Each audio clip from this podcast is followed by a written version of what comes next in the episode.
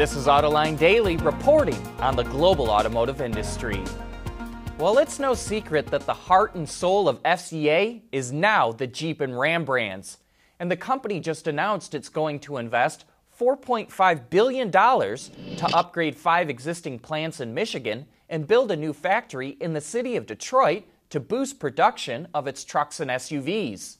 The expanded production will include 2 new Jeep models, as well as plug-in hybrid versions of current models. FCA says the plants will also have the flexibility to build battery electric models in the future. The investment is expected to create 6,500 new jobs. And while FCA is making plans to expand production, General Motors is being sued by the UAW over its decision to idle 3 of its plants. The lawsuit filed yesterday in Ohio accuses the automaker of violating the terms of its 2015 contract, which is set to expire later this year. The Detroit News reports that the union wants to keep the plants up and running at least until the deal runs out in September. But as of now, the plants are scheduled to stop production over the next few months. Even if the UAW wins this suit, the long-term fate of the plants will be determined during contract negotiations later this year. 2.4%. That's how much air pressure the average tire loses in a month, and it can make a big difference. Visit ButylRubber.com to see how ExxonMobil's Halo Butyl technology keeps tires inflated longer. Strength from the inside out. Don't forget to join us for Autoline After Hours this week. Our special guest is Bob Krimke, who's a historian of the Ford Motor Company. So if you have any questions, send them our way to viewer mail at Autoline.tv or hit us up on social media. And that show is this Thursday at 3 p.m. Eastern Time. The Volkswagen Jetta is one of the most popular cars in China. And that's why the company is creating a new entry-level brand in the country called Jetta. The lineup will include 1 sedan and 2 SUVs, which VW will produce with its joint venture partner, FAW. Entry-level vehicles account for about 1/3 of the Chinese market, and VW hopes to grab a slice of that with the new brand. Jetta will launch in the 3rd quarter of this year. At the Detroit Auto Show, Nissan showed off the IMS concept, what it called an elevated sports sedan, and soon in Geneva, it will reveal the IMQ. It's a crossover concept that could hint at future design. And speaking of concepts, check it out! Here it is, the Honda E prototype. It is a cute little electric car, but I really wish the styling had stayed more true to the original concept.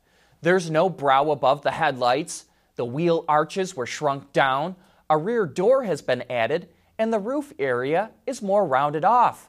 But while the styling is a bit of a letdown, the interior was a surprise. It's minimalistic, but yet futuristic at the same time. And check out that huge screen that stretches across the dashboard. Honda says the rear drive EV will have over 200 kilometers or about 125 miles of range. Autoline Daily is brought to you by Bridgestone Tires, your journey, our passion. Dow Automotive Systems, advanced materials that deliver better results, and by ExxonMobil. Volvo's premium brand, Polestar, just revealed its first all-electric sedan. Polestar says it's going right after the Tesla Model 3 with this car, and we'll let you determine if it's got a chance. The Polestar 2 features a 70-kilowatt-hour battery pack and is powered by 2 electric motors, which helps it move from 0 to 100 kilometers an hour in less than 5 seconds. Its range is expected to be about 275 miles, and that's based on the EPA test cycle. The Polestar 2 will be built in China for global markets starting in early 2020, and it will initially launch in the US, Canada, China, and select European markets. Like all Polestar vehicles, you can only order it online, and the launch version will carry a starting price of $63,000, and that's without any incentives. Jaguar just revealed the new version of the XE. The styling has been updated with new LED head and taillights, but that's about the biggest change to its styling. On the inside, It now features the same infotainment system and driver display that's in the I-PACE. It also uses artificial intelligence to learn preferences of individual drivers to automatically adjust things like the seats, mirrors, audio, and climate control settings. The car is powered by a range of gasoline and diesel engines and is available in all or rear-wheel drive. The new XE is available to order now in the UK and carries a starting price of nearly £34,000 or about $45,000. AMG got its hands on the new Mercedes GLE. At the heart of this SUV is a twin-turbocharged 3-liter V6 engine that produces nearly 430 horsepower. It gets mated to all-wheel drive and a 9-speed transmission. 0 to 60 can be done in 5.2 seconds. The GLE 53 will also feature a 48-volt mild hybrid system, which allows for a boost function, energy recovery, and stop-start functionality.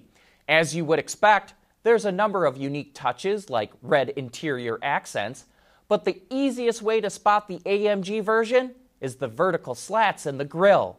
The GLE 53 will go on sale in the US late next year. But that's it for today. Thanks for watching, and please join us again tomorrow.